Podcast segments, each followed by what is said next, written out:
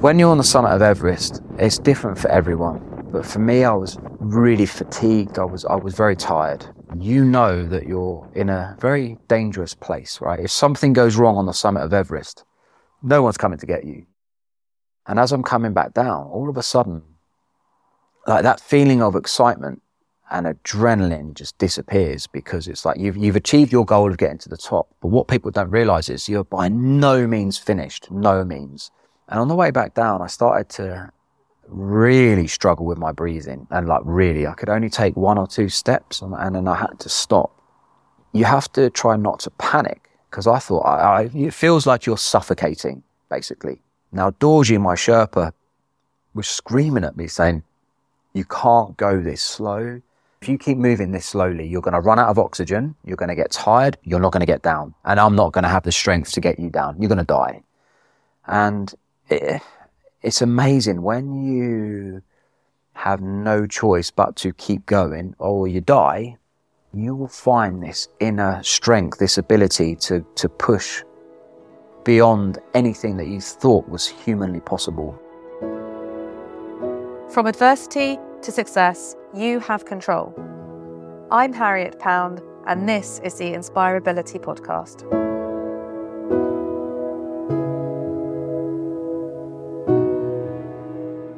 So then, after this sort of fork in the road, Yeah. and you continued up to Yeah. the top, you're Yeah. standing on Mount Everest. Yeah. Then coming down, tell me about the challenges and the adversity you faced coming down. Yeah, it was quite tough. Um, when you're on the summit of Everest, it's different for everyone. But for me, I was really fatigued. I was, I was very tired. Um, I was very lucky to be able to stand on top. I wasn't standing on top because I'm some tough guy. I got lucky, I think. And you kind of know where you are. So I've got some pictures and video footage. Then after that, you know that you're in a very dangerous place, right? If something goes wrong on the summit of Everest, no one's coming to get you. You, you, you. The helicopters can't fly that high and actually recover someone. So you, you've got to get down onto your, your own two feet. So typically when people are stood on top of Everest, they don't stay there long. They want to get back down. And, and you have, most accidents happen on the way back down, right? Gravity has a terrible habit of pulling at you. And so you have to fight that urge to, to, to, to move down the hill. Your legs are aching. And as I'm coming back down, all of a sudden, like that feeling of excitement and adrenaline just disappears because it's like you've, you've achieved your goal of getting to the top. But what people don't realize is you're by no means finished, no means. I would say you're halfway, not even really at halfway point, actually. As coming down's a lot harder than going up. And on the way back down, I started to really struggle with my breathing. And like, really, I could only take one or two steps and, and then I had to stop. And I didn't really know what was happening because I felt quite good going up. And you have to try not to panic because I thought I, I, it feels like you're suffocating, basically. And so I had to keep slowing down. Now, Dorji, my Sherpa, was screaming at me saying, you can't go this slow. You have to keep going. Otherwise, if you keep, you, basically, if you keep moving this slowly, you're going to run out of oxygen. You're going to get tired. You're not going to get down. And I'm not going to have the strength to get you down. You're going to die. And it, it's amazing when you have no choice but to keep going or you die, you will find this inner strength, this ability to, to push beyond anything that you thought was humanly possible. And I remember he kept shouting at me saying, do you want to be like that Japanese guy? And I'm thinking in my kind of delirious, oxygen starved mind, what the hell are you talking about? And as we got back down towards Camp 4, I saw what I thought were some empty oxygen cylinders.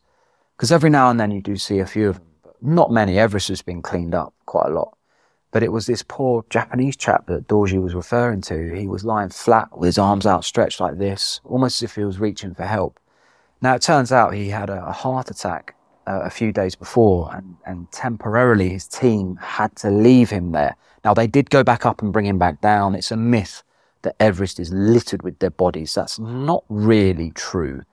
If someone does pass away, the team will always try and bring them back down so they can be repatriated with family. And this guy was eventually, but I mean, uh, you don't really see dead bodies in your everyday life. I suppose, depending on what line of work you're in, perhaps. And I remember seeing him, his arms were stretched and he had long hair and his hair was frozen in position. And when I passed him at the closest point, I didn't see him on the way up because it was dark, but now it was all light. And I, I never forget looking at him thinking, my goodness, it was really sad because I thought you're never going to see your family again and they'll never see you again. That's it. You're dead. There's no reset. But actually, for me, it was the biggest kick up the backside you can ever get. Where I was so tired, where I was so fatigued, I, I literally was falling asleep standing up.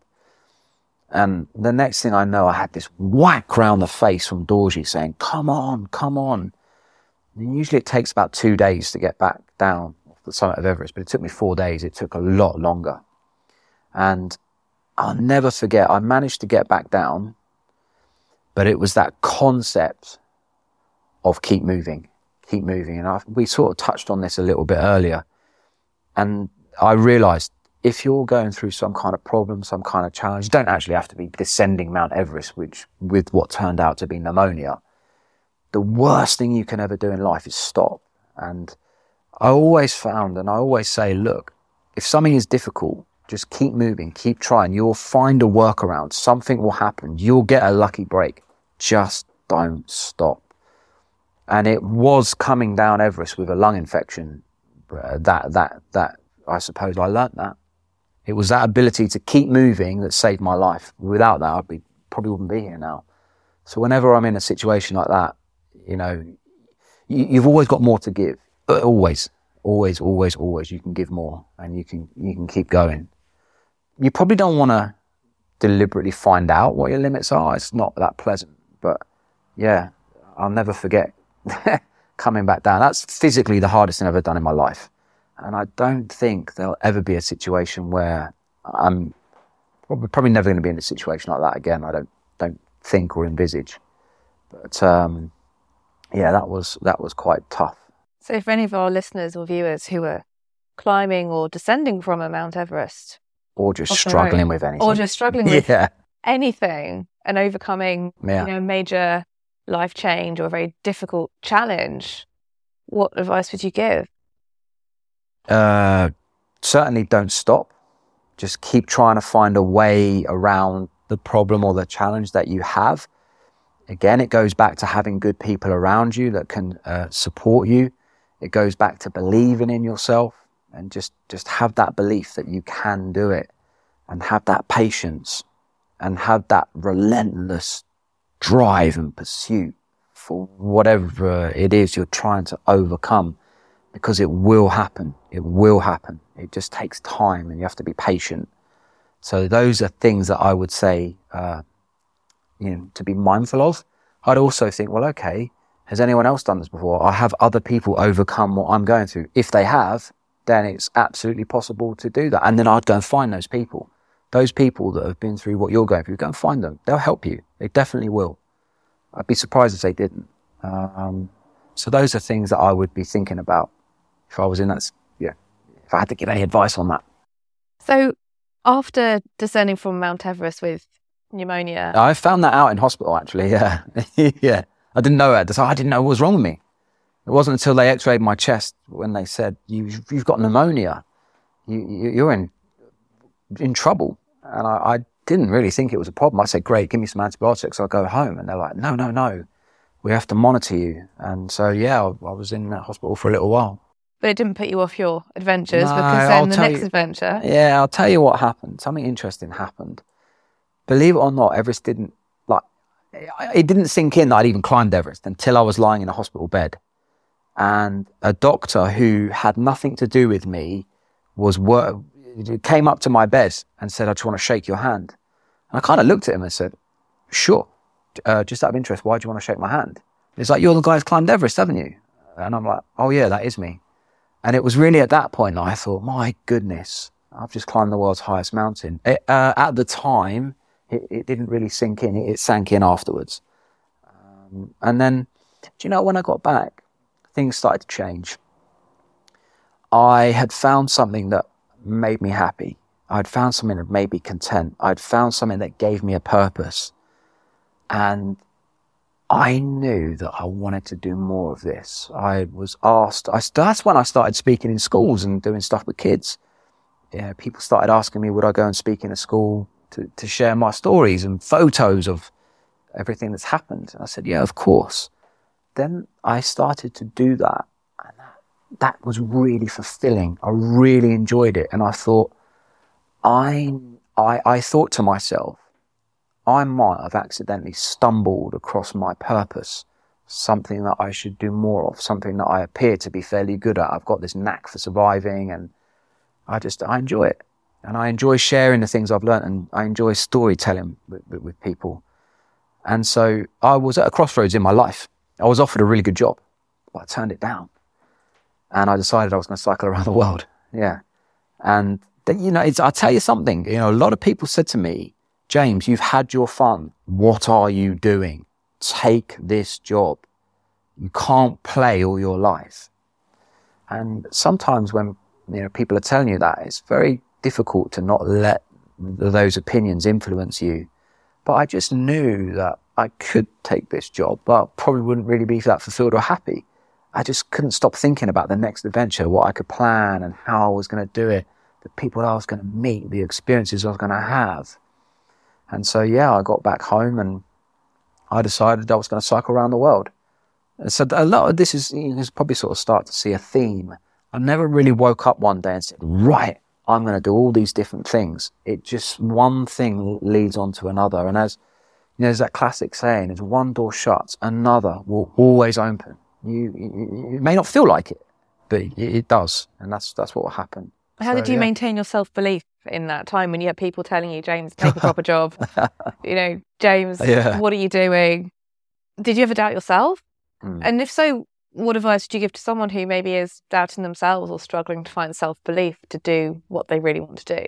Uh, yeah, I did struggle a little bit at times. And again, it just goes back to like it, having the right people around you is so important because if 10 people are telling you don't do that, I'll guarantee you, you probably won't.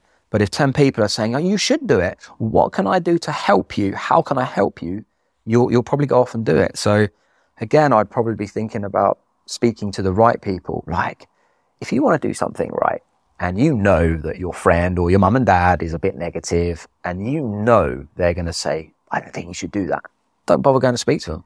Go and speak to someone who you know is going to encourage you and kind of give you the, advice, I suppose, that you perhaps want, want to hear and want to know, right? And I found this out when I got into flying. Again, we can talk about it later. But human beings have this incredible habit of just giving, giving advice to people. And so one thing I would say is take advice from someone who's qualified to give it, right?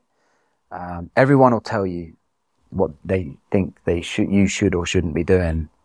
But then when you drill into it and you think, well, okay, let's just ask, is this person qualified to tell me? And then you kind of think, well, actually, they're not really. And so I would, you know, think about who you're talking to, think about who you're taking advice from.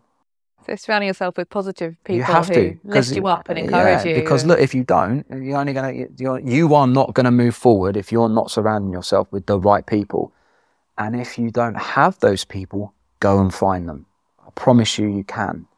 And just bit by bit, you'll, you know, you'll start to get good people around you who will support you. Uh, but ultimately, you know, you have to be the one that wants it yourself. And, you know, sometimes pursuing new things, you know you want to do it, but you don't know where to start. So it's overwhelming. And then you start questioning yourself. Um, you know, just, just do one thing to, move move that forward, and then that one thing will lead on to, to something else.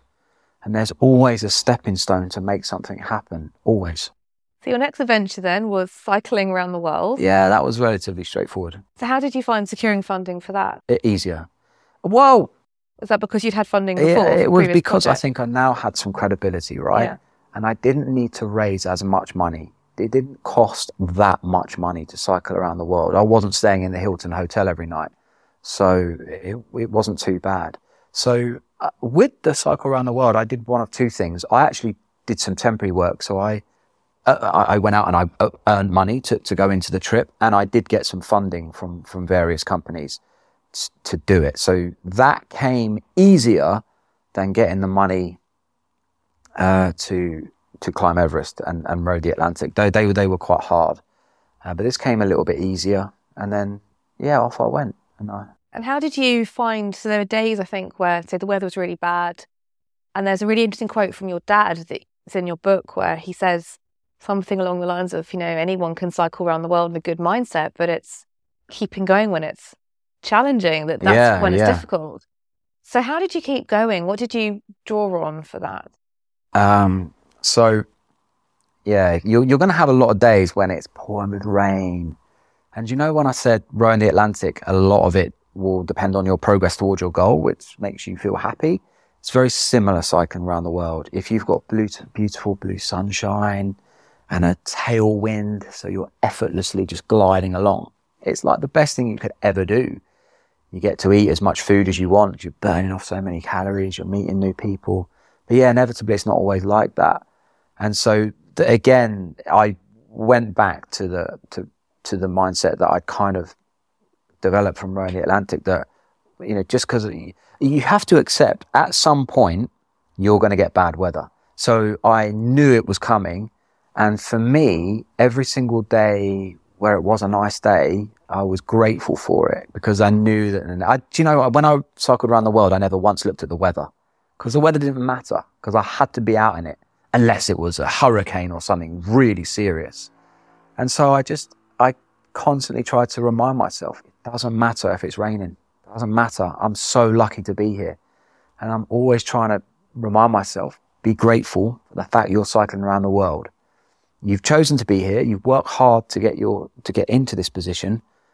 But there are so many people sitting at a desk doing something they absolutely hate that would dream to be out getting wet in Thailand or Malaysia and cycling through, experiencing different things. So I had to keep reminding myself that I'm grateful for it. And you can't expect to cycle around the world without having some bad days of weather. So I knew it was coming. So I just, just went with the flow. And you had support from other people as well that you met, and you've still got lifelong friends that you yeah, met. I, met, I mean, I was on my own in terms of like I carried all my own stuff on the bike and stuff, but what blew me away at cycling around the world was how many amazing people I met.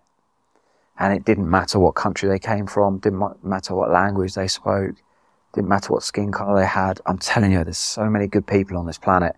And you don't realize it until you get yourself out there yourself and go and really travel and put yourself into some interesting remote places.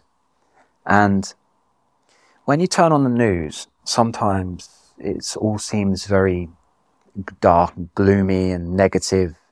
But I, I, I don't, I mean, it's sure bad things happen, but I, I think the world's an incredible place. I think there's so many good people in this world and there's so much amazing opportunity out there. Um, and I, cycling around the world really opened my eyes up to that.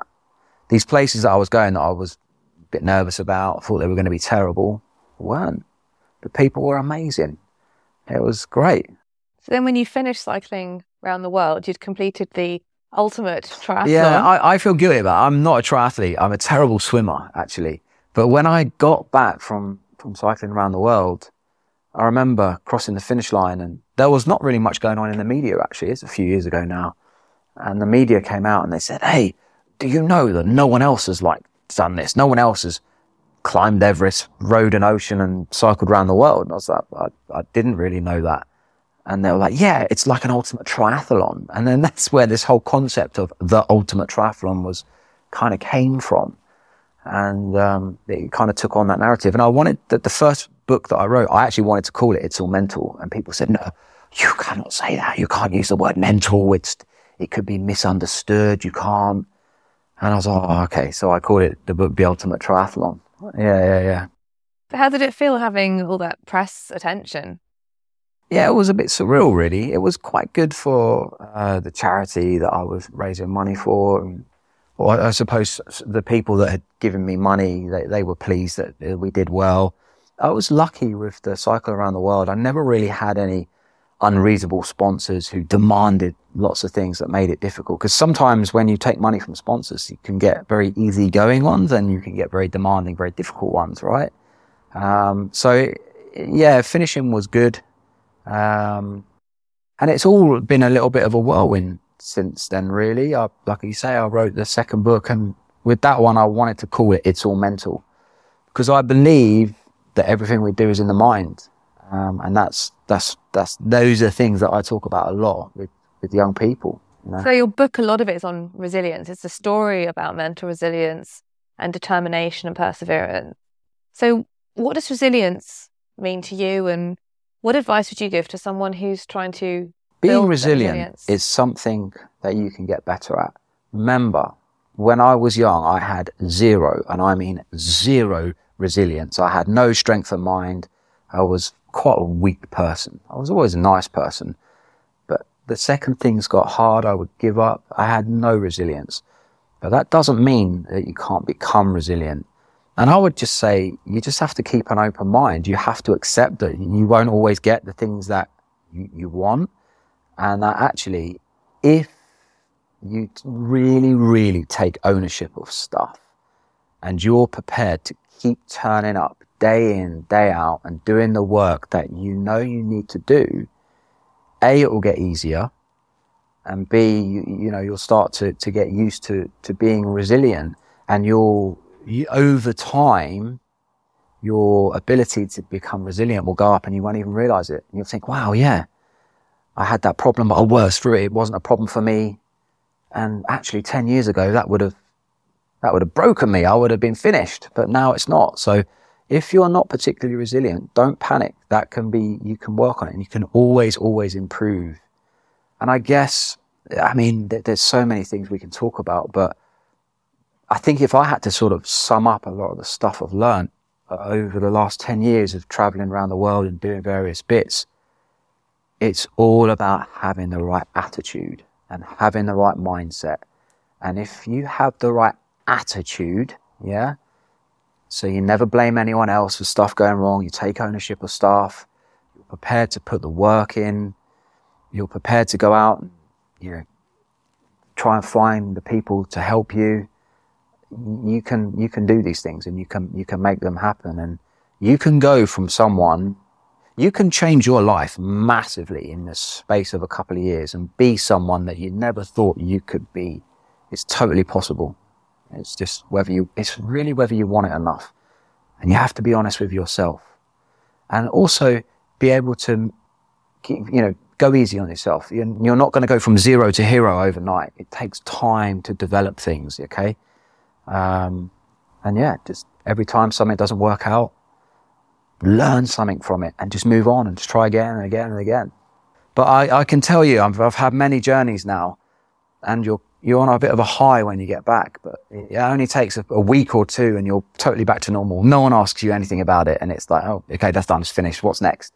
So you have to, uh, what you have to realize is, and I've realized this a while ago, the real world, when you go away on these adventures and things, you're not in the real world. You're in your own little bubble and you're lucky to be out there doing them. The real world is here, getting up every day, going to work, doing the things that perhaps you don't want to do. This is the real world. And going off on adventures is not. You're in a little bubble and you're lucky to be able to do it. So I've kind of realized that over time. So I'm kind of grateful.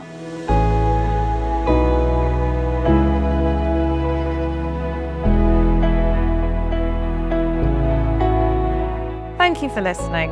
Remember to tune in to the next episode of Inspirability. Subscribe to our channel to find all of our previous episodes and new releases.